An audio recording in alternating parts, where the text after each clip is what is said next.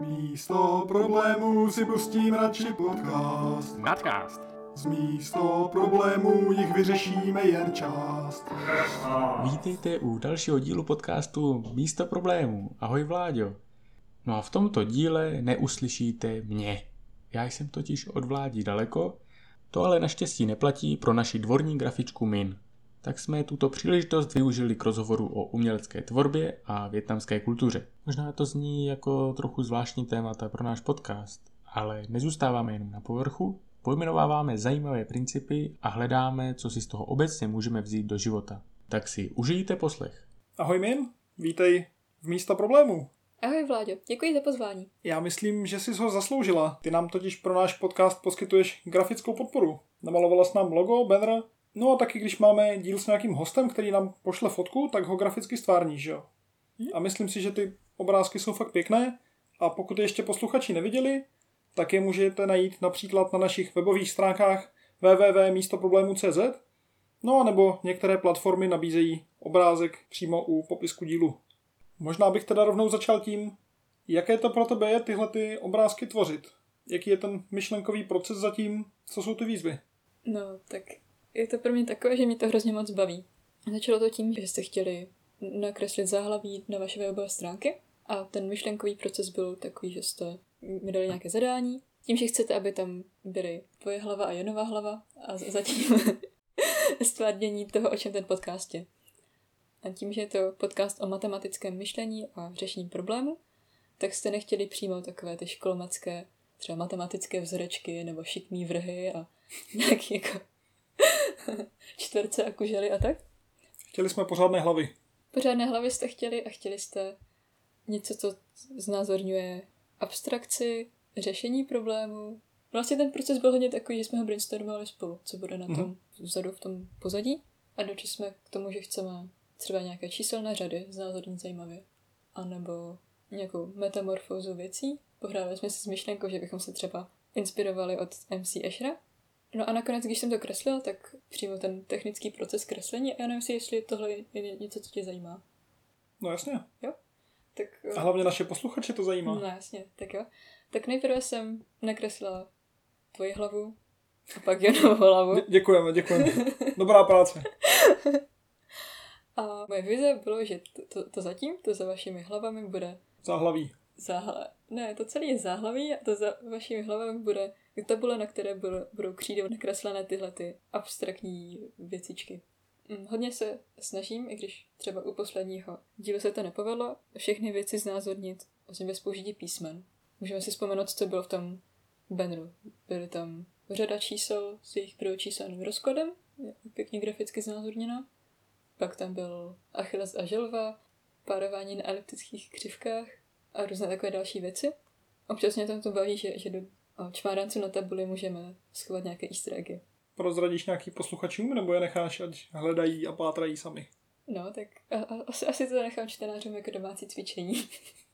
Posluchačům. Ale co se týče portrétu hostů, tak tam si to pozadí vždycky vymýšlela sama, že jo? A mně přišel docela zajímavý ten proces, protože někdy ty koncepty byly celkem abstraktní a nebylo vůbec jasný, jak je namalovat. Tak jak si na to šla? Je to tak. U portrétu hostů je to pro mě docela výzva.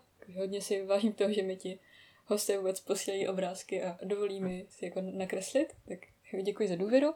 Jinak co se týče těch kreseb na tabuli v úzovkách, co jsou v pozadí, tak to vychází jako ze dvou věcí. Ta první věc je, že si s vámi často poslechnu tu epizodu už, když je postprodukci a slyším často věci, které nejdou do éteru. Různé pikantnosti. Rů- Různé pikantnosti. mhm. No, takže by se dalo říct, že v těch čmaranicích na tabuli tak uh, jsou zachcené dvě věci. Ta první věc je to, o čem jste se v tom konkrétním díle bavili. S tím se snažím docela vyhrát. Například, když se bavíte o abstraktních věcech, tak se snažím zachytit pomocí nějakých symbolů. Jo, a ta druhá složka, kterou se tam snažím propašovat, to jsou věci spojené s tím konkrétním hostem, ať už jeho koníčky, anebo profesní zájmy. Co je na tom pro tebe nejtěžší v tom procesu? Co se týče vymýšlení toho, co přímo na novém obrázku bude, tak občas je pro mě výzva, když je téma epizody hodně abstraktní, anebo hodně takové, že se nedá zázornit pomocí nějakých běžných objektů.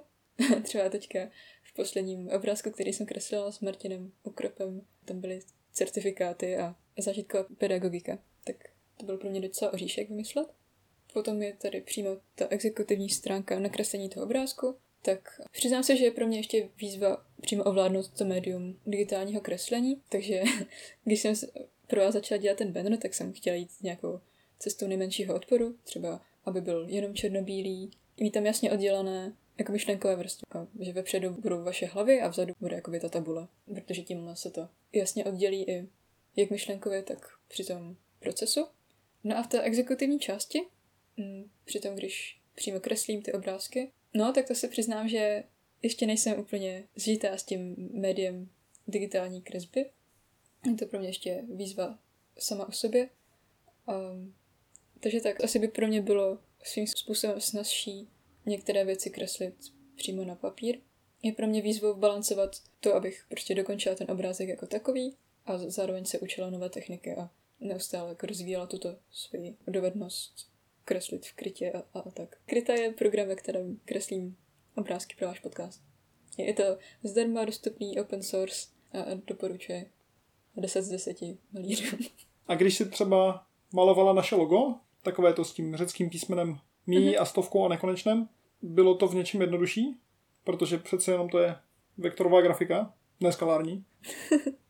já si myslím, že, že to logo obecně jsou těžší, že si tam člověk musí dát mnohem víc záležet na detailech a tím, že to vektorová grafika, tak přímo nekreslíš, jenom hýbeš s různými křivkami a snažíš se to napasovat tak, aby to vypadalo no tak, jak chceš.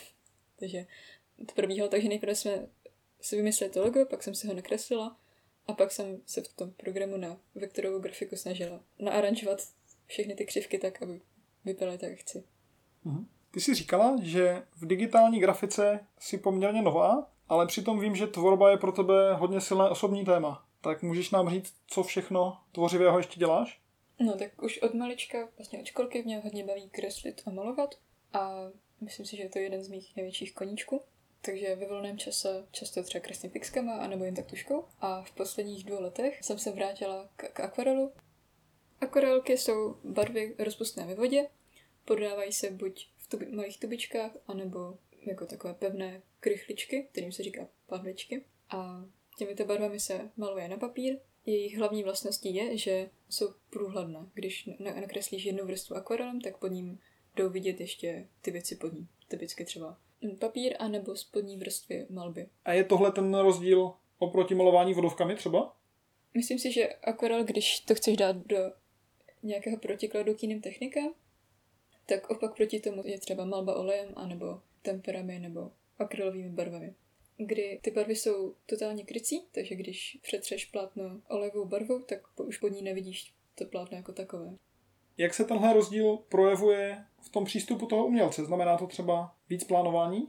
Mm, to těžko říct. Myslím si, že to plánování nebo neplánování spíš souvisí s tím, s konkrétním stylem toho daného umělce, než s tou technikou jako takovou. Ale to, jak se ty konkrétní barvy chovají, třeba akvarel versus akryl, tak může znamenat, že se to různí lidé budou učit různě rychle na začátku. Co mi přijde například zajímavé, ale je, že i když se lidé na akvarel dívají docela z patra, že Prostě myslím si, že pro laickou veřejnost většinou olejové barvy nebo olev malba je to, co dělají ti mistři. Naproti tomu i akvarelem můžeme zachytit velice široké spektrum různých stylů, ať už velice detailní až hyperrealistické botanické ilustrace, kde je vidět jako každá žilka rostliny, až po něco hodně abstraktního, jemného, kde se ten umělec totálně vyžívá v tom, že si hraje s přechody barev. Což je jedna taková feature vodových barev, že to umožňuje jakoby zdarma udělat gradient, přechod. To je něco, co si myslím, že třeba když člověk maluje krycí technikou, tak je to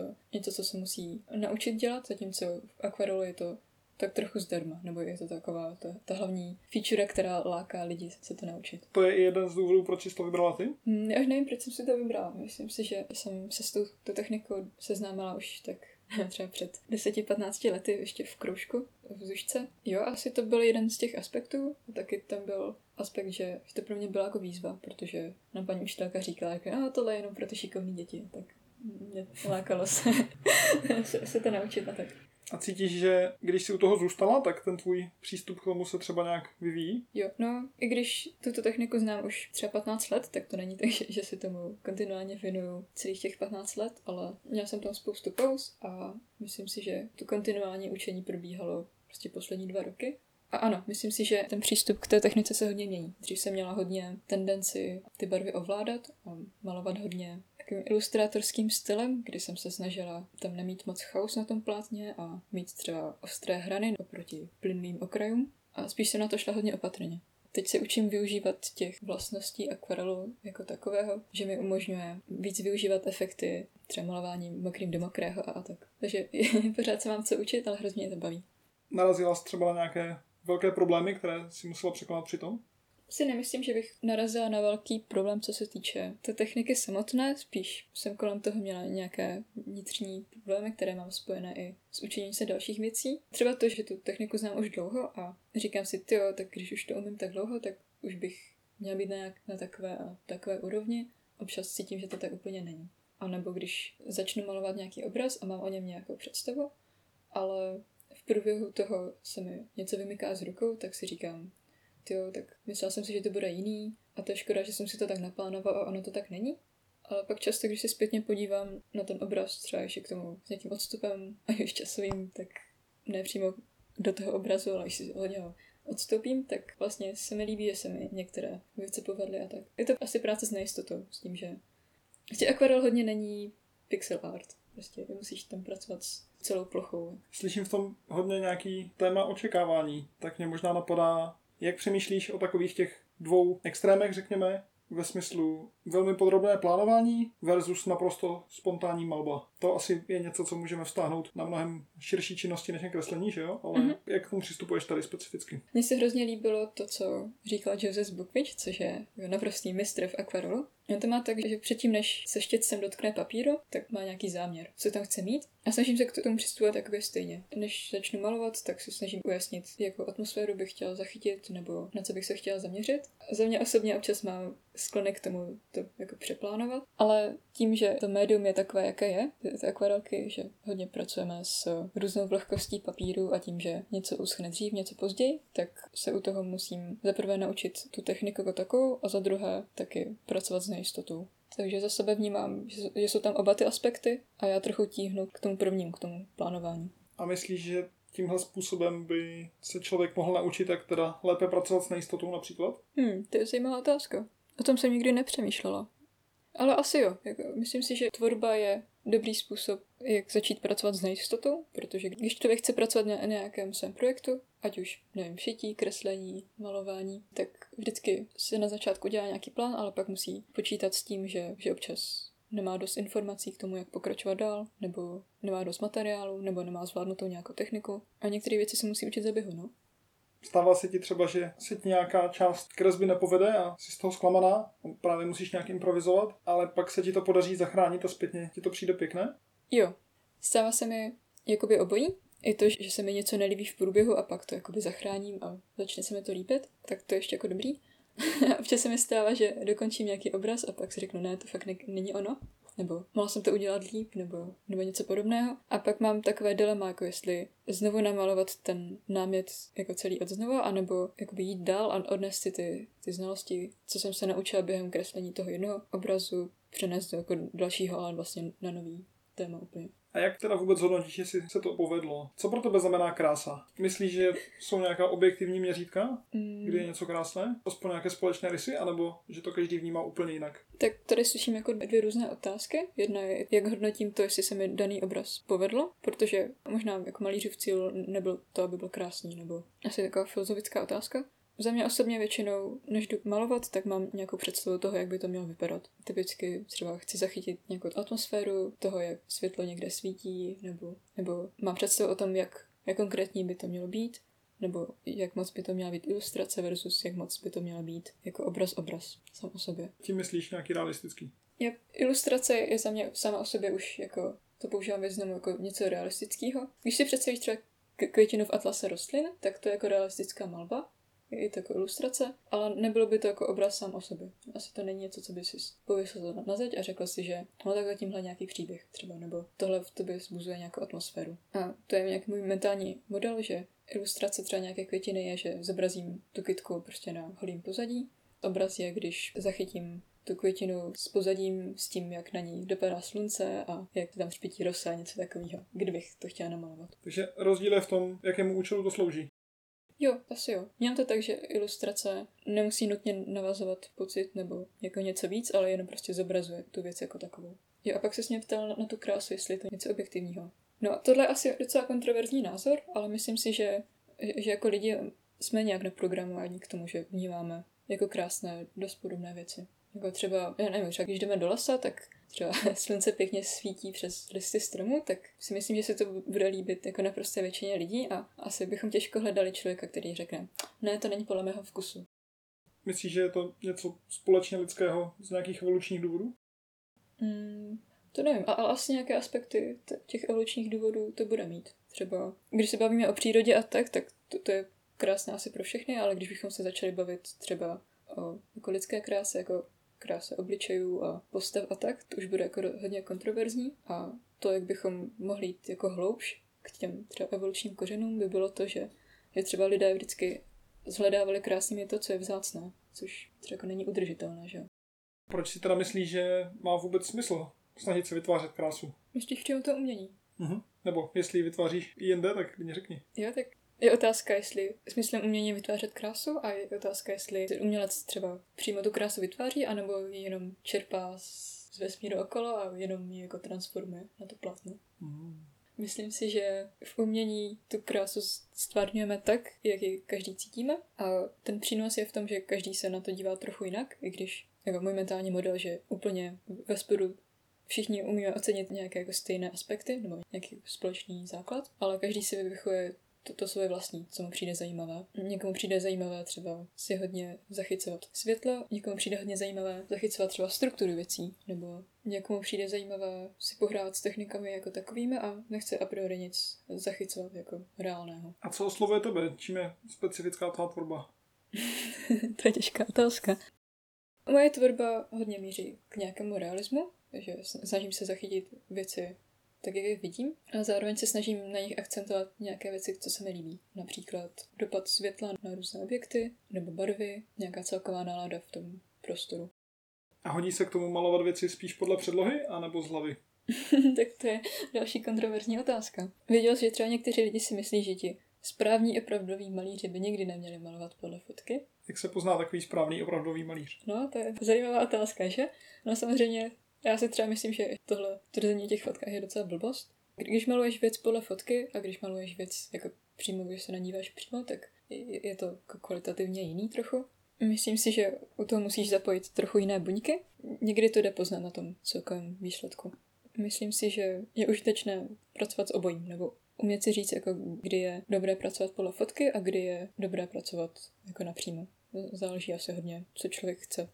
kdy, kdy teda? Tak uh, Myslím si, že typicky, když někdo chce něco nakreslit hodně přesně, hodně ilustrátorsky, třeba chceš nakreslit růži, tak že na ní bylo vidět každá žilka, každý lístek a každá kapka rosy, co tam je, tak je asi typicky budeš kreslit podle fotky. Ale když třeba chceš zachytit nějakou krajinu, která je prostě je kolem nějakého počasí a fouká vítr a ty se u toho nějak cítíš, tak často lidi si užívají to, že jsou přímo v té krajině jako takové a prožívají s ní nějaké spojení. Na rozdíl od toho, když by si jenom pořídili fotku a pak si to nakresli z domu, tak to bude jako jiné. Jo, jinak tomu malování přímo venku v přírodě se říká plenér. Taky jsem slyšel o tom, že někteří lidé údajně mají pravou mozkovou hemisféru, se traduje, a jsou nějaké techniky, jak kreslit pomocí téhle hemisféry. Co si o tom myslíš, jaké jsou tvoje zkušenosti s tím? První otázka, máš pravou mozkovou hemisféru? No nikdy jsem neviděla, ale vzhledem k tomu, že umím hýbat levou rukou, tak bych řekla, že mám pravou mozkovou sféru. Jo, tak abychom posluchače zasadili do kontextu, tak existují takové víkendové kurzy kreslení, které se označují nějakým celkovým názvem kurz kreslení pravou mozkovou hemisférou. Hodně propagují to, že na začátku si lidi nakreslí jeden portrét, třeba Johnnyho Deppa a vypadá to úplně hrozně. a poté, co se naučí zázračnou techniku kreslení pro mozkovou hemisféru, tak na konci tohoto víkendového workshopu no, nakreslí něco jako, co vypadá jako hodně, hodně realisticky, hodně dobře. A je to o tom, že se to naučí? Já jsem myslel, že je to spíš o tom nějak, že si uvědomí, že už to v sobě mají, ne? To, proč je to pojmenované kreslení pravou mozkovou hemisféru, vychází z nějaké psychologické terminologie, že má jako pravou a levou mozkovou hemisféru. Každá z nich je zaměřená na jako různé věci. V dnešní době můžeme říct, že některé z těchto věcí jsou pravda, některé nejsou. Já to beru spíš jako metaforu. Typicky, co se v takové té popkultuře říká, tak pravá mozková hemisféra, to je taková ta jako intuice a vidění světa jako celku, kreativita a podobně. Zatímco levá mozková hemisféra je zaměřená na třeba matematické schopnosti, logické uvažování, takovou tu přesnost, mm. detaily a tak. Myslím si, že je to spíš metafora, než tak, jak to ve skutečnosti v tom mozku propojené je. Úplně tomu nevěřím. Nicméně jsem si o této technice, kreslení pravou mozkovou hemisféru, přečetla knížku od její autorky a ta se mi moc líbila. A uměla bys teda ve zkratce popsat, na čem je ta technika založená? Mhm, pokusím se o to. Myslím si, že ta technika je založená na tom, že se člověk oprostí od své mentální představy nějaké věci, která leží před ním jako 3D objektu, ale zaměří se přímo jenom na svůj vizuální věm jako takový. Například, když máš na stole krychly, tak máš uvnitř mozku nějakou představu, že no tak krychle, tak má tady 12 hran a 6 stěn a všechny ty hrany jsou stejně dlouhé. Teďka to úplně ale jako nekoresponduje s tím vizuálním věmem, protože typicky, když máš krychly na stole, tak vidíš jenom část jedné strany a část druhé strany.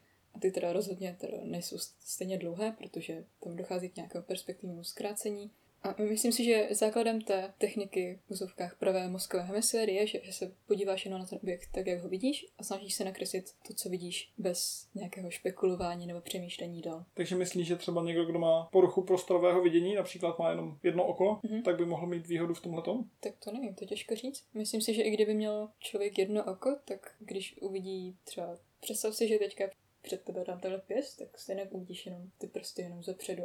My, myslím si, že něčem by to asi mohlo pomoct, ale asi je tam spoustu dalších aspektů. Když nějaký objekt vyfotíš, tak na té fotce to nějak vypadá. To, jak to na té fotce vypadá, nemusí být v souladu s tím, jako máme mentální představu o tom objektu. Jako třeba, když vyfotíš krabici, tak ten foták jako takový je, je jako jedno oko. A uvidíš to na té fotce jako krabici z jedné strany a ne jako prostě krychli, za kterou si můžeš otáčet. Jsou nějaké triky, jak vypnout to racionální myšlení a soustředit se právě jenom na ten dvourozměrný věm? Mm, ano, a my, myslím si, že, že to bylo hlavní náplní té knížky, kterou jsem četla, ze které jsem byla docela nadšená. Já osobně vnímám tohle tak uvozovka kreslení pravou mozkovou hemisféru jako techniku, jak něco třeba obkreslit rychle, nebo tak.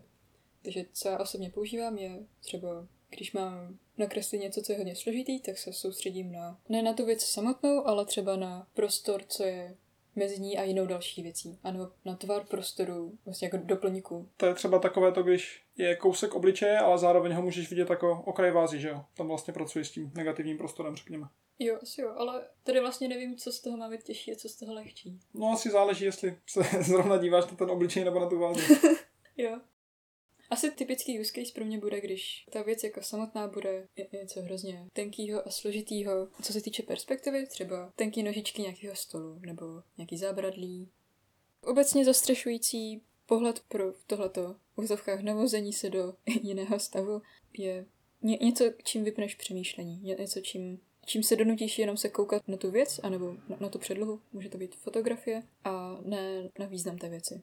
Může to být třeba to, že když kreslíš podle nějaké fotografie, tak si ji dáš hůru nohama, protože tím je pro mozek těžší ji interpretovat. Nebo to může znamenat to, že se místo to, abys hrozně špekuloval, jaký mají být kde proporce a jestli tohle je teda zkrácený nebo neskrácený, tak se nezaměřuješ teď tolik na úhly a proporce, jako na tvary a, a linie, zejména asi tvary. Takže v tomhle je to možná maličko podobné třeba přístupu k některým meditativním technikám, kde chceš jenom pozorovat věci a nehodnotit je. Nebo obecně při práci s emocema, no. Jo, objevují se kolem toho různé směry, které hodně podporují tuto meditativní a emotivní část, ale já to tak úplně neprožívám. Pro mě to prostě technika, jak poměrně, řekněme, levně znázornit to, to, co vidím. Ale asi jo, asi máš pravdu, že když se to člověk učí, tak musí pracovat s tím, že prostě neví, že, že neví, proč ta věc vypadá tak, jak vypadá, když ještě nerozumí třeba perspektivy nebo anatomii a musí se vyrovnat s tím, že když to jenom okreslí, tak to vlastně okreslí něco, čemu doopravdy nerozumí. A už jsme to tady párkrát nakousli, ale co si myslíš, že ti ta tvorba dává do života v obecnějším smyslu? Pomáhá ti se v něčem rozvíjet? Pro mě tvorba je něco, co mě prostě hrozně baví a dělala bych to, i kdyby mi to do života asi nedávalo nic. Určitě si myslím, že tvorba lidem dává do života z toho spoustu, ale asi to nikdy nebude to, proč to začali dělat. Je to něco jak s fyzikou a, a, a tak. Já myslím, že někteří naši posluchači to možná neznají. Nechceš to rozvést? Jo, tak uh, je, je taková známý citát nebo hláška od uh, Richarda Feynmana, že fyzika jako sex, uh, má to nějaké praktické důsledky, ale to není, proč to děláme. A pak ještě dovětek o matematice. A tak zpátky k té otázce. Jo, myslím si, že tvorba mi dává prostor k nějaké seberealizaci, i když ji mám zatím jako koníček. A zároveň mě třeba osobně baví se učit nové techniky, anebo se posouvat v těch technikách, které používám. Jo, určitě je to velký aspekt toho učení a posouvání se, nevytrvalosti a tak. Máš třeba nějaký příklad ze života, kdy jsi zvládla nějakou obtížnou situaci díky nějakému principu stvorby? Asi to spíš mám tak, že hodně situací řeším stejně, ať už je to tvorba nebo věci ze života. Tím, že jsem hodně takový jako plánovač a hodně si chci věci rozdělit na menší podproblémy a ty pak si odškrtávat. Takhle přistupuju, i když maluji nějaký obraz a i když se snažím vymyslet něco, třeba vyřešit nějaký domácí úkol nebo tak. Taky tím, že třeba akvarel je do velké míry taková technika, kde moc nemůžete opravit to, co už jednou nakreslíte, tak předtím, než začnu malovat, si většinou představím, jaký bych chtěla výsledek a co od toho čekám, což je asi skill, co se hodí i v běžném životě. Takže by to mohlo souviset třeba i s nějakým zbavováním se nezdravého perfekcionismu? Jo, to určitě, no, to, to je tam hodně. asi, když se ti to nepodaří, tak to nemůžeš dělat, když je tam tolik těch chyb. A... No, když se ti to nepodaří, tak většinou moje první reakce je, ty chci to nakreslit znovu a teďka lépe. Ale to mají různí lidi jinak. Třeba moje sestra to tak vůbec nemá. Jakože radši by dělala něco úplně nového a, a nevracela se k, k tomu starému. A k tomu mě možná napadá, jak přemýšlíš nad problematikou kvalita versus kvantita. Chceš radši malovat spoustu obrázků a tím trénovat, anebo se zaměřit na jeden fakt dobrý? Myslím si, že to mají různí lidé jinak. A myslím si, že to mají jako i různě jinak v různých fázích života. Za sebe to asi jako chci spíš cyklit, že čas, když mám období, kdy můžu jako hodně tvořit nebo hodně kreslit, tak jdu spíš na kvantitu, ale pak vás mám třeba potřebu vytvořit nějaký větší obraz, tak se soustředím třeba jen týden na, na něj. Nebo občas mám období, kdy moc nemůžu kreslit, protože třeba musím psát diplomku nebo tak, tak uh, můžu trénovat jenom ty technické věci a vlastně to ani nepočítám do té kvantity, protože je to jenom vlastně dělání nějakých, nějakých cvičení.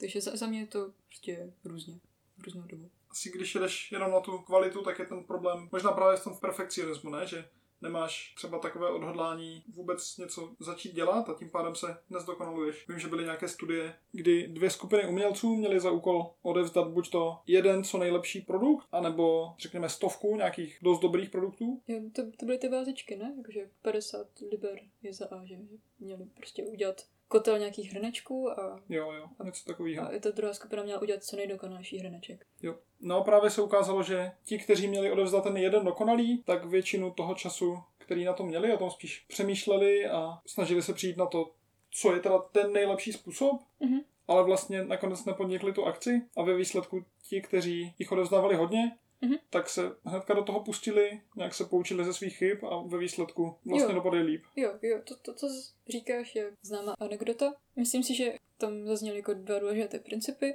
To první je, že když na něčím špekuluju a myslím si, že znám ten nejlepší způsob, jak něco zachytit, tak pak když přijdu k tomu papíru a on je jako různě vlhký, je tam rozlitá ta voda a všechno, tak se všechno chová dost jinak, než bych čekala ano, mohla bych to trénovat tím, že nedokonalím tu techniku, ale v ten moment mám reálně jenom třeba pár minut na to, abych zareagovala a udělala ty věci, které potřebuji udělat v tom časovém okně. Mm-hmm. Té vlhkosti papíru. Takže to jsou nějaké improvizační principy taky možná. Jo, to je něco, co prostě nemůžu jen tak teoreticky nad tím špekulovat, ale musím to trénovat. Na druhou stranu, ty jsi zmínil, že ti lidé, co udělali kopu těch hrnečků, tak se poučili ze svých chyb a to si myslím, že je důležitý aspekt toho, když se člověk chce zlepšovat, že musí reflektovat, co se mu teda nepovedlo na tom obrázku, když jich dělá hodně a pak to zohlední v tom dalším obrázku. Jo, když jenom budeš dělat velké množství, ale nic nezměníš, tak se asi moc neposuneš. Jo, jo. A myslím si, že Ten příklad s tím kurzem keramiky zní sice hezky, ale reálně třeba kdybys chtěl malovat a teďka jel hodně na kvantitu, tak ti to třeba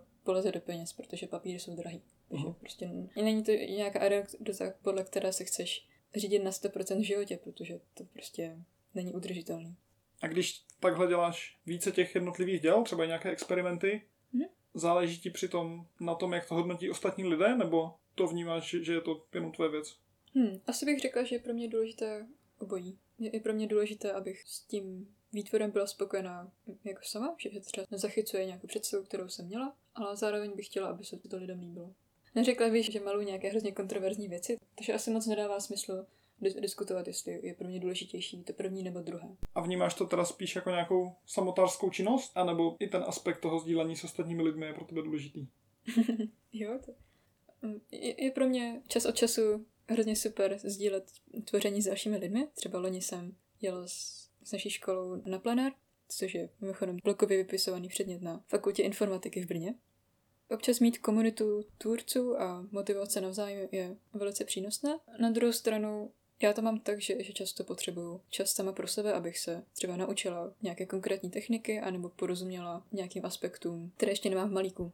Například anatomie nebo perspektiva nebo u toho akvarelu různé fáze vlhkosti papíru a podobně. Pomohla ti malování hlav našich hostů porozumět jejich anatomii? Mm, si přiznám, že spíš ne. Tam jsem to kreslila tak, aby to bylo. a možná obecně dá se říct, že tvorba je pro tebe způsob, jak nějak porozumět světu? Mhm, jo. Kromě tvoření jsem vlastně docela nerd a tohle je za mě jeden z aspektů, který v tvorbě vidím. Dává mi to výmluvu, proč se zajímat o některé věci, které možná k ničemu nejsou. Co třeba? Hmm, tak tím, že jsem třeba informatik a nikdy asi nikoho operovat nebudu, tak, tak je pro mě asi k něčemu vědět, jak se řekne která kost, ale když chci umět nakreslit dobře lidskou postavu, tak se snažím učit se anatomii. Teda teďka zrovna ne, ale mám to v plánu na prázdniny. tak to je jedna z těch věcí. A nebo mě zajímá třeba fyzikálně, jak funguje vnímání světa, perspektiva a takové věci. To, co si pod tím představím, jsou docela čistě technické věci, které asi, asi učí na každé umělecké škole, ne, ne, nevím, ale jo, ze mě to postihuje nějaké porozumění světa. Měla jsi to takhle už od malička? Měla jsi v sobě tu přirozenou zvědavost? Jo, jo, to jo. Já, já si pamatuju, poprvé, když jsem šla na první hodinu kreslení na vzdušce, tak si paní šalka zeptala, no a děti, víte, co je na obrazech to, co dělá ty objekty, že jsou úplně jako živé? A my, ne, nevíme. A paní učitelka nám řekla, no, ten hlavní trik je to, že ty věci jsou vystínované. A my všichni go, wow, to, to je fakt hustý. A od té doby si to začala vidět úplně všude, zatímco předtím jsem to vůbec mm, jako nad tím nepřemýšlela. Jo a takových aha momentů jsem zažila asi i víc. Takže myslím si, že pokud někdo se chce třeba naučit kreslit, tak mu to má určitě co dát. To zní jako super motivace. Možná hmm. to někdy taky zkusím.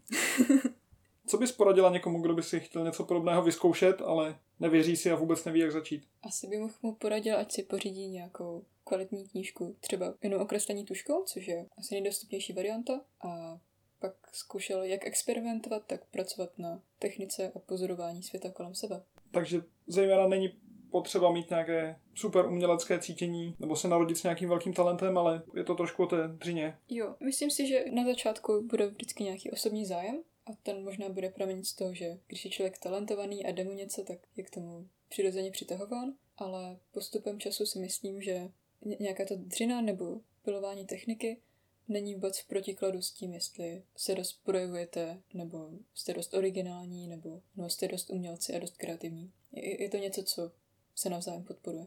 Někdy dokonce ta kreativita možná může přijít právě díky tomu, že máš hodně zmáklou tu nízkou úroveň, ne? Když si dobře osvojíš nějakou tu techniku, po případě si něco hodně dobře naplánuješ, tak to může zavánět nějakou rigiditou, ale vlastně když to využiješ správně, tak ti to naopak může osvobodit a umožnit ti to uvolnit, ten tvůrčí aspekt tvůj, ne? Jo, myslím si, že jo. Že když zvládneš technické věci dobře, tak pak jsi otevřený víc těm příležitostem, které ti přijdou.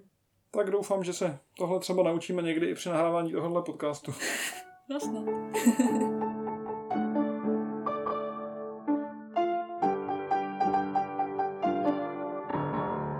jo, pojďme se posunout do další části. Pozornému posluchači jistě neunikl větnamský původ tvého jména, ale přitom se narodila v Brně a prožila tam většinu života, že jo? Je to tak. tak by mě možná zajímalo, v té předchozí části o kreslení už si zmínila, že máš takový hodně technický přístup k věcem. Jo, to je asi pravda, no. Asi mě v tomhle dost ovlivnili rodiče a s, s tím, jak se doma na věci díváme a, a, a podobně. Vy jste takový hodně řešiči problémů, že jo? No, dá se to tak říct. Což z tebe dělá ideální hosta tohoto podcastu. Jo, a, asi, asi doma, když něco děláme, tak ať už je to třeba peči nějaké buchty, anebo nějaké rejpání se na zahradě, tak často o věcech hodně přemýšlíme a snažíme se to udělat co nejlépe, což se asi promítá i do toho, jak přistupuju k tvorbě. Jak tě tohle to ovlivnilo, když jsi vyrůstala? Asi mi přišlo, když třeba někteří moji kamarádi stejně staří, třeba jim taky bylo pět, a, a nakreslili To byly časy. No, to byly časy. A nakreslili nějaký obrázek, ukázal ho mamince, tak skoro vždycky byla reakce, je, to se ti tak povedlo, to je tak krásný, a to je medvídek, ne, to je kočka. a zatímco, když já jsem něco nakreslila, nějaký obrázek, ukázala jsem ho mamce, tak mi třeba řekla, co se mi povedlo, a taky mi řekla jako spoustu námětů, co zlepšit, nebo co si myslí, že by vlastně mělo být jinak a, a, a tak. Tohle je asi něco, co vnímám, že jsem s ním měla trochu jinou zkušenost než většina mých kamarádů. Mhm. To trošku zní jako takové ty stereotypy, když jo, azijské dítě skončí na olympiádě druhé, tak všichni doma jsou jako... no, cokoliv děláš, jak jsi v tom dobrý, tak vždycky existuje azijské dítě, co to umí líp. a- No co si vlastně obecně myslíš o takovýchhle stereotypech? Jsou pravdiví, jsou užiteční? Je to přirození, když lidi chcou škatulkovat věci? Mhm. Určitě si myslím, že touha lidí zjednodušovat si věci a řadit si ať už lidi nebo jevy do škatulek je něco přirozeného. Je to něco, co nám umožňuje si svět zjednodušit a lépe se v něm orientovat. Na druhou stranu, jestli chceme jít dál a hloubš a poznat svět kolem sebe a, a lidi kolem sebe lépe, tak skoro vždycky budou stereotypy spíš škodlivé. Aspoň podle mého názoru. A to jak ty, řekněme, zlé stereotypy, tak ty, řekněme, pozitivní stereotypy. Je to kvůli tomu, že když máš o nějakém člověku předem stereotypy, tak se tolik upřímně nezajímáš o to, jaký je, protože to prostě předpokládáš a znemožňuje ti to navazovat kvalitní vztahy? Jo, asi by se to tak dalo říct, no. To se dobře pojmenovalo. A jaké jsou třeba nějaké stereotypy, klidně pozitivní, které tě hodně štvou? Jo, tak myslím si, že třeba o větnamské menšině v Česku se říká, jak jsme hrozně pracovití a, a milí, slušní, jak děti mají vždycky samé jedničky. A to je jako hezké a jsem ráda, že, že nás jako máte rádi. Na druhou stranu to jednak, jak říkáš, trochu znemožňuje bližší seznámení se s tím daným člověkem, když si ho takhle zaškatulkuješ. A taky druhý problém, který tam občas prosvítá, je, že to vytváří nějaké falešné dichotomie, nebo že, že se k těm pozitivním stereotypům lidi často vymyslí zase nějaké, jako, nějaké negativní, jakože třeba Aziati jsou milí a pracovití, ale třeba nejsou dost kreativní. Nebo jsou třeba uslužní, protože nemají silnou osobnost, něco takového, víš? Nebo takové to, je lepší evropská nebo azijská výchova a tak. Jo, jo. Ně, něco, co zní jako buď a nebo, ale ve skutečnosti tam žádné takové rozhodnutí není, protože Mhm. každý jsme jiný. Jak tě třeba tyhle ty stereotypy ovlivňovaly, když si trávila většinu života z Čechy? Myslím si, že tyhle stereotypy občas škodí nejen vzájemnému soužití a vzájemnému poznávání se skrz různé kultury, ale občas to škodí, i když člověk žije v nějaké komunitě. Tím myslíš, že ty stereotypy existují i uvnitř té komunity? Jo, možná asi ne stereotypy, nebo ano, stereotypy existují i uvnitř komunity samozřejmě, ale nějaká identita, která je s tím spojená. Třeba naši se přestěhovali do Česka už celkem mladí, vystudovali tu vysokou školu. Myslím si, že za jejich dob ten svět nebyl tolik propojený, takže se setkávali tím, že svět nebyl tolik otevřený a střed kultur nebyl tak běžnou věcí jako dneska, tak z toho měli asi úplně jinou zkušenost, než jako mám já. Často mi třeba říkali, že abych jako obstál ve světě, tak musím být jako třeba jako mnohonásobně lepší než třeba mý čeští kamarádi, nebo mi říkali, že když jsem Větnamka, tak Větnamci jsou prostě pracovití. A identifikuješ se jako větnamka? Jo, Teďka třeba? jo, jasně. Ne, No, identifikuju se jak jako Větnamka, tak jako Češka. Jo, a mám dvojí občanství, takže, takže to Máš je v to, souladu s, s papírem. máš to třeba tak, že v některých situacích vědomě přepínáš mezi těmihle identitami? To nevím, jestli vědomě přepínám. Občas si v různých situacích všímám, jak se lidi chovají a přiřazuju si to jako vnitřně. Jak by se zachovala ta moje třeba česká část a moje větnamská část. A co by na to řekla? A měla jsi to takhle vždycky, nebo třeba během dospívání si trošku zápasila s tím, kdo vlastně jsi a jak se ukázat okolí a, a tak dál? Já si myslím, že takhle jsem to měla vždycky. Akorát možná, když jsem byla menší, tak jsem toho zase tolik nevěděla o větnamské kultuře a tolik jsem nevěděla o věcech, které mi třeba později říkali naši. Možná to, s čím jsem zápasila, nebylo to, jestli se teda budu cítit více jako Češka nebo jako Větnamka, ale to, že třeba našim hodně záleželo na to, abych nezapomněla na tu větnamskou stránku. A obecně tohle je i něco, co je pro generaci našich rodičů hodně důležité. Často ty strategie, které pro to uplatňují, nejsou úplně funkční, že, že třeba dělají častý to takové rčení, že, že nechcou, abychom ztratili kořeny a když se někdo chová moc jako evropsky a liberálně, tak prostě ztratil kořeny a, a, a tak. Já jsem taková, že když mě někdo do něčeho tlačí, tak se doči tomu vymezím, tak začnu říkat, ha, ha, ha, Vždycky jsem chtěla být strom, ale nemám kořeny, tak to smula, tak budu banán a tak. Vždycky jsem chtěl být polinom a mít spoustu kořenů. jo, přesně tak. A co konkrétně jsou teda pro tebe ty rozdíly mezi těmi dvěma stránkami? Hmm, pro mě to asi hodně souvisí se svobodou a s povinnostmi. Myslím si, že pro Větnamce je obecně hodně důležitá rodina, že rodina je vždycky na, na prvním místě a všechny povinnosti spojené s ní. Potom nějaký střed těchto ideálů bude ještě, co se týče nějaké individuality a komunity lidí, jestli se člověk bude projevovat jako exot, anebo se bude chovat hrozně slušně před tetičkami. Ale myslím si, že časem to pro mě už není tolik o těch rozdílech, jako spíš o tom, co, co je společné pro obě ty části. A to je, to je pro mě to, to zábavné. Nebo... Tak nás taky pobav, na co jsi přišla? Jo, mě třeba hrozně baví ten aspekt, že jak Češi, tak Větnamci, tak jsou hrozně kutilové. Že když je nějaký problém, tak jsou schopni přijít na to řešení pomocí takových jako elementárních metod. Mám docela efektivně. Nepoužila si teďka pozitivní stereotyp? Mm, možná jo, ale když to zadámu jako něco, co máme společné a nepoužiju to jako něco pro vymezení se vůči ostatním, tak mi to přijde vlastně v pohodě. A ještě slovní říčky, ne? Myslím si, že jak čeština, tak větnamština jsou docela bohaté jazyky v tomhle aspektu. A... Jo, jo, to, to je další aspekt, že myslím si, že český humor a větnamský humor je hodně založený na nějaké sebeironii a slovních říčkách občas, no. Větnamština je docela hodně hravý jazyk. Je to jazyk, kde skoro všechna slova jsou jednoslabičná, takže máte omezený prostor, který prouzí kreativitu. Kombinatorikům zaplesalo srdce. Máš třeba nějaký oblíbený větnamský vtip, který je možné ocenit i pro naše posluchače? Tak nevím, jestli to bude tak vtipné, ale tak úvodní vsuvka. Tak uh, ve větnamštině se R v normálních slovech čte jako Z, pokud jste na severu a, a mluvíte hanojsky a tak. Ale v přijatých slovech se R čte normálně jako R. A mrkev se ve větnamštině řekne přijatě s... Mrkev. se řekne přijatě z francouzštiny jako karot, ale když se třeba děti učí číst, tak můžou mít tendenci to přečíst jako kazot. Když to takhle vyslovíme, tak to může znamenat něco jako hloupý lilek nebo hloupá hloukovitá rostlina. Zeleninový humor je můj oblíbený. No, anebo ovocný, viď? No, ty jsi učil větnamsky, to ti přiš, nepřišlo těžké. No, já myslím, že eh, na místě by byla spíš ta duální otázka, co bylo jednoduché a moc toho nebylo. Asi na rozdíl od těch evropských jazyků, které sdílí nějaké základy a uh-huh. je možné si občas třeba něco domyslet, nebo je možné nějak logicky se dovtípit, která uh-huh. slova spolu nějak souvisí, tak eh, ta jednoslabičnost mě hodně ničila. Jako z Dirichletova principu skoro každé jednoslabičné slovo něco znamená, mi přišlo. Tak. Ale to není úplně pravda. Většina jednoslabičných slov tak označuje jenom nějaké základní věci, abys pojmenoval třeba míč, tak už potřebuješ jakoby dvě ta jednoslovečná slova. To je, kdybys řekl, že čeština z Dirichletova principu bude, míň, bude mít menší expresivitu než Němčina, že jo?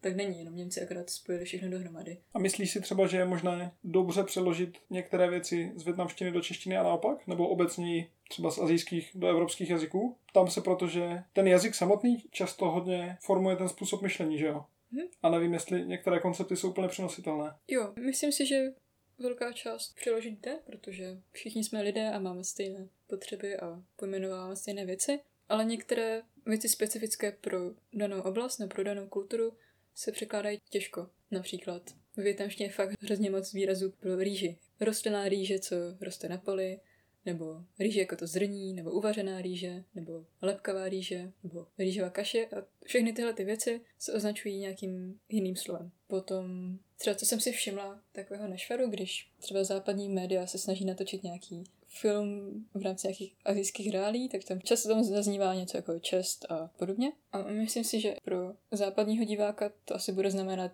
jako čest ve smyslu Neda Starka a Johna Snowa, ale možná ve skutečnosti, kdybyste přijeli do Větnamu nebo do Číny, tak nikdo nebude používat slovo čest tak často a rozhodně netřeba v tomto významu. A čest bude znamenat třeba spíš něco jako neudělat si ostudu, nebo prostě nestratit tvář, anebo být jako zdvořilý, nebo tak. To možná souvisí s tím, jak jsi říkal, že je pro Větnamce hodně důležité žít v té komunitě, ne? Že tam není třeba tolik toho individualismu a to má jak nějaké pozitivní stránky, tak nějaké negativní, které můžou třeba zahrnovat právě to, že ti může až moc záležet na tom, co si o tobě myslí ostatní, ne? Jo, ale tady nevím, jestli je to spíš generační rozdíl, anebo kulturní rozdíl. Asi to v sobě nemá úplně um, pojmenované, um, ale jo, v tomhle asi pozoruju trochu rozdíl mezi, mezi třeba větnamskou a českou kulturou. Nevím, co bys chtěl slyšet víc? No možná řekni klidně něco o těch generačních rozdílech teda, protože vím, že je to pro tebe docela téma. Jo, jo. A myslím si, že generační rozdíly jsou téma jak mezi mými kamarády, co jsou taky druhá generace Větnamců, ale je to téma i, i, i ve Větnamu jako takovém, jako ve větnamských médiích a tak. Myslím si, že to plyne hodně z toho, že naši rodiče, když vyrůstali a byli v našem věku, tak pro ně spousta jako materiálních statků nebyla vůbec samozřejmost. Mhm. A, takže pro ně celý život bylo na prvním místě zajistit sebe a zajistit rodinu, abychom na tom byli materiálně dobře, abychom mohli studovat a měli co jíst a pěkně se oblékat a tak. No a jak to má tvoje generace? tak nevím, jestli můžu mluvit za všechny, ale tím, že hodně materiálních věcí jsme měli od malička zajištěných, minimálně tady třeba jídlo a oblečení a třeba i vzdělání a, a podobně, tak uh, už ji tak trochu bereme jako samozřejmost, nebo už je to něco, čeho se chceme odpíchnout a jít trochu dál. Taky s tím souvisí třeba práce se strachem a s nejistotou a tím, jak třeba generace mých rodičů vnímá pracovní trh a jak ho vnímají někteří lidi, řekněme, z mé generace. Pro mě je třeba těžké se mezi tím vyznat. Můžeš být možná trošku konkrétnější, nevím, jestli si všichni představí, jak to kdo vnímá, ten pracovní trh. Jo, já, já myslím, že v generaci mých rodičů byl hodně takový model, že něco vystuduješ a pak nastoupíš do nějaké firmy a budeš tam pracovat. Jako v ideálním případě bys tam pracoval, než půjdeš do důchodu a budeš šplhat po kariérním žebříku. A vlastně to, co vystuduješ, tak už vlezeš do nějakého tunelu, ze kterého se už nevylezeš, dokud nemusíš. A přijde mi, že v dnešní době je to takové, že spousta lidí se říká, jakože ne, studujte si to chcete, hlavně když vás to baví. A uživíte se tím, že budete hrozně kreativní a šikovní. A ta pravda asi nebude ani jeden ten extrém. A zase je to nějaká falešná dichotomie. Pro mě, když jsem třeba odmaturovala a měla si zvolit kam půjdu na vysokou, pro mě bylo těžké se v tom vyznat nebo to vzít za nějaký správný konec. A myslíš, že tohle je teda spíš etnická věc, anebo je to prostě tím, že se ten svět mezi tím změnil? Globalizací a digitálními technologiemi a tak dále. Jak jistě naši posluchači si všimli. Myslím si, že ta změna jako taková byla umožněna tím, že se změnil svět a globalizací a technologiemi a tak, ale asi určitá část konzervatismu nebo nějaké averzi k rizikům pramení dost z toho, že třeba moji rodiče přijeli do Česka relativně mladí a museli překonat spoustu překážek a tím, že chtějí, abychom se měli dobře, tak si pro nás přejí, abychom zvolili nějaké strategie, které nebudou ztrátové nebo které budou jako sázka na jistotu. A myslíš, že se téhle generaci tvých rodičů daří tohle dobře komunikovat svým dětem a že si navzájem rozumějí, nebo je tam hodně tenzí? Asi je pro mě těžké určit, kdo má kde kolik tenze, ale často moje generace už přemýšlí v češtině. To znamená, že třeba já umím mluvit větnamsky, se svými rodiči mluví větnamsky, ale to, jak přemýšlím, tak je většinou v češtině. Když se bavíme o takových více složitých otázkách, jako volba zaměstnání a pohled na svět, je to něco, kde může hrát roli v tom menším pochopení i jazykový rozdíl. Občas se mi může třeba stát, že něco pojmenuju nějak a naši v tom slyší třeba něco jiného. A taky, co vnímám jako hodně společensky různé, je, že třeba generaci mých rodičů je, je běžné brát děti jako investici. Že když dítě odmaturuje, tak rodičem teda hodně mají co kecat do toho, a kam, kam půjde na vysokou a co bude studovat. Zatímco třeba v Česku je úplně normální, že je člověk 18, tak si může dělat, co chce. Tak, takové paradigma nás teda fakt neplatí. Bylo pro tebe těžké se s tímhle nějak srovnat? S tímhletím rozdílem? Svým způsobem má hodně osvícené rodiče, kteří nejsou nějak rigidní v jednom nebo v druhém směru, ale občas pro mě bylo těžké si teda zvolit tu um, vůbec nějakou strategii a ta se pak držet, nebo zatím si stát, protože jsem třeba slyšela různé názory a různé, možná i jako falešné dilemata a bylo pro mě těžké vydestilovat z různých protichudných názorů ty pohledy nebo ty argumenty, které jsou pro mě relevantní. Mhm. A když jsi třeba mluvila o tom, že nemáš ráda, když ti někdo něco cpe, že pak začneš být trošku defenzivní, tak tohle se v tom projevilo taky třeba? Souvisí to třeba s tím, že máš někdy ironický humor a je, je to nějaký projev toho, že je snaží něco odlehčit, aby nebylo nutné to brát tak vážně? Hmm. Myslím si, že ironický humor mám, protože to mám prostě v rodině, že to není jako moje vymezení. To je podědila. Ale... Gratuluju. děkuji, děkuji. Asi obecně to, to, že jsem vyrůstala ve středu kultur, ve mě zanechalo to, že se dívám skepticky k různým právě stereotypům, anebo tomu, když se bere vážně jeden názor, ať už jako jedné nebo druhé strany. Mm-hmm. Um, jo, a, a tím, že máme v rodině takový humor, jaký máme, tak to občas přeměňuje na ironický humor. Znamená to, že je pro tebe potom třeba snaží měnit ten úhel pohledu na různé věci? Že si víc uvědomuješ, že ne všechno je tak černobíle polarizované a je pro tebe třeba snaží vidět nějakou střední cestu a tak? Jo, a asi by se to tak do nazvat, no. Jeden z takových, řekněme, pozitivních stereotypů, nebo možná je to i vědecky podložené, je, že Asie, a tím se myslí asi jako východní jeho východní Asie, tak tam lidi komunikují trochu jinak. Že je tam komunikace hodně zaměřená na to, že tu zodpovědnost má ten posluchač a ten by se měl snažit odhadnout, co ten druhý myslí. A je to, je to jako hodnota, je to něco, co by měl každý usilovat, že když ten první řekne jenom půl myšlenky, tak ten druhý by se měl už domyslet celou a tak. Takže když se vám nelíbí některé části našeho podcastu, tak chyba je samozřejmě na vaší straně.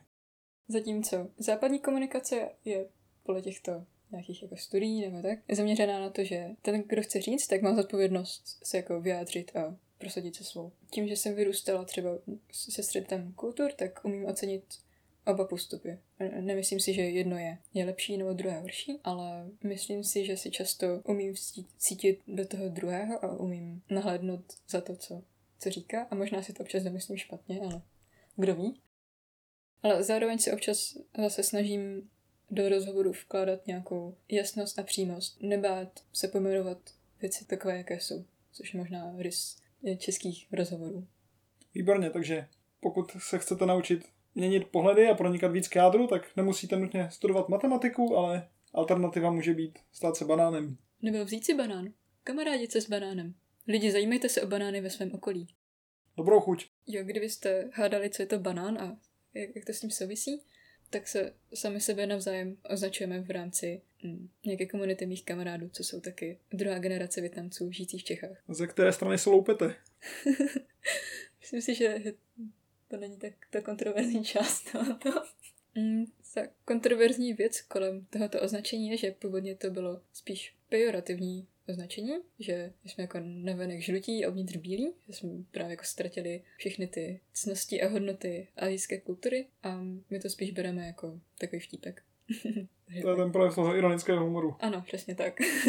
no a když už si zmínila banány a předtím rýži a taky tu tvorbu, tak mi to nedá se zeptat, co jídlo? A co větnamské jídlo? Větnamské jídlo je super, to není pozitivní stereotyp, to je prostě fakt. Vědecky ověřený. mm. U nás doma bylo jídlo vždycky hrozně důležité.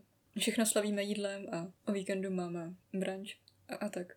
Myslím si, že třeba pro naše je velice důležitá hodnota, abychom třeba uměli vařit, nebo se o sebe uměli postarat, byli zruční v kuchyni. A tebe taky hodně baví experimentovat a zkoušet nové věci, že jo? Taky to bereš trošku jako tvorbu. Jo, jo. Asi když to navážu na to tvoru, tak mě baví, když je jídlo hodně barevné. Proč? Tak je to zdravé, že? Existuje taková ta poučka Eat Rainbow, že když si na talíř nakrájíš spektrum barevné zeleniny a ovoce, tak tím pokryješ spektrum nějakých vitamínů. Um, myslím si, že ve větnamské kuchyni hodně pracujeme s mnoha druhy zeleniny a bylinkami a podobně. Co jsou třeba tvá nejoblíbenější jídla? Je, je, tak těch je. mm, mám ráda jarní závitky, letní závitky, podzimní závitky, zimní závitky. Pizzu. Zrovna u těch závitků mě asi hodně baví, že když děláme doma jarní závitky, tak je to makačka pro všechny čtyři, ale zase tam takový ten týmový duch, že když teďka zamakáme, tak za hodinu bude mít fakt něco dobrýho. Myslíš u vás doma pro všechny čtyři? Ano, u, u nás doma pro všechny čtyři. ale zase u těch letních závitků mě baví, že tak, jak to máme doma, tak si předchystáme ingredience, a ty závětky si každý balí u stolu sám pro sebe, případně pro hm, někoho, kdo, kdo by chtěl. No takový společný vytváření. Myslíš, že je tohle jeden z důvodů, proč je pro vás vaření tak důležité ve vaší kultuře? Že je to nějaký způsob, jak může rodina trávit čas společně a líp se poznat? Mm, nevím, jak je to kulturně, ale my, myslím si, že v naší rodině je to hodně o tom spolu strávit čas a jíst spolu a vařit spolu. Občas je to náročné se ve všech čtyřech do kuchyně vejít a občas člověka štve, že je jenom ta podržtaška, ale asi je to dobré cvičení nějaké týmové spolupráce, že různí členové domácnosti budou dělat různé činnosti a v nejlepším případě budou dělat ty, co je baví. Třeba motat závětky, to mě baví. Ale krajně mě už to nebaví. A co je třeba pro větnamskou kuchyni charakteristické?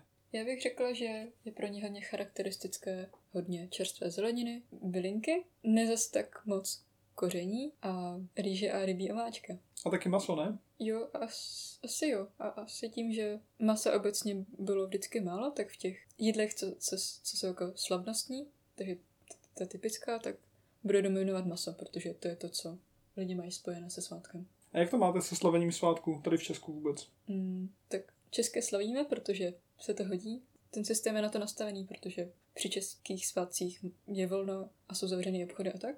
Ale slavíme i větnamské svátky, například lunární nový rok. Pojďme možná ještě na chvíli zpátky k tomu střetu kultur. Co si třeba myslíš, že by se mohli Češi naučit od Větnamců a naopak? Hmm, tak to je těžká otázka. Zkusím nejprve něco z odlehčenějšího koutku. Myslím si, že Větnamci mají fakt čuch na to, jak poznat třeba dobré ovoce, třeba co je v dobrém stádiu zrelosti, nebo... Třeba banán. Ty zejména. Ale tak třeba pomalu, to není jen tak. Nebo meloun. A obecně kvalitní potraviny. Tak to je něco, co je dobrý umět. Dá se to naučit? No. Jsou na to nějaké specializované kurzy? Ne, to si musíš kamarádit s banánem. Člověk je zralý. Byla velmi zralá myšlenka. Samozřejmě. A přijde mi, že Češi mají zase hodně hezký vztah k výletování a k přírodě. K chození po horách a, a tak. A možná obecně k využívání volného času. Jo, chápu, takže Větnamci by se mohli víc flákat na horách a Češi víc čuchat k pomelům. Co tam máš dál? Hm, asi nemám žádné konkrétní typy, protože to za mě svádí zase k těm pozitivním stereotypům, ale myslím si, že obecně je dobré se setkávat s lidmi z jiných kultur, protože to člověku nastaví zrcadlo na jeho hodnoty a na to, jak se kouká na svět. Že si uvědomí, že aha, tak tohle to není ten jediný správný model. Máš třeba nějaké příklady, které modely se ti podařilo úspěšně spochybnit? A bylo to pro tebe přínosné? Mm, myslím si, že dneska si víc co uvědomuji, že kontakt s kamarády je něco, co mi dělá hodně dobře a snažím se víc myslet na pěstování dobrých vztahů se svými kamarády, což jsem třeba během Gimplu a bakaláře dost zanedbávala. Hmm, a co třeba romantické vztahy? Co? Tak o tom si musím ještě promluvit. A výborně, tak eh, to bychom na tohle téma radši udělali další díl, co? No to se ještě uvidí. Tak eh, díky za milý a ujišťující závěr. Díky i vám všem, že jste nás poslouchali. Díky Min, že jsi přišla. Třeba se tady ještě potkáme. Děkuji za pozvání. Jo, kamarádi jsou fakt důležití. Tak jestli máte nějaké, pro které by tenhle díl mohl být přínosný, nazdílejte jim ho. A rovnou se můžete i zmínit, že nás mohou podporovat na startovači. Tak jako František Falta, Tadáš Boček, Heisel Pajzel a další. Všem vám moc děkujeme za podporu.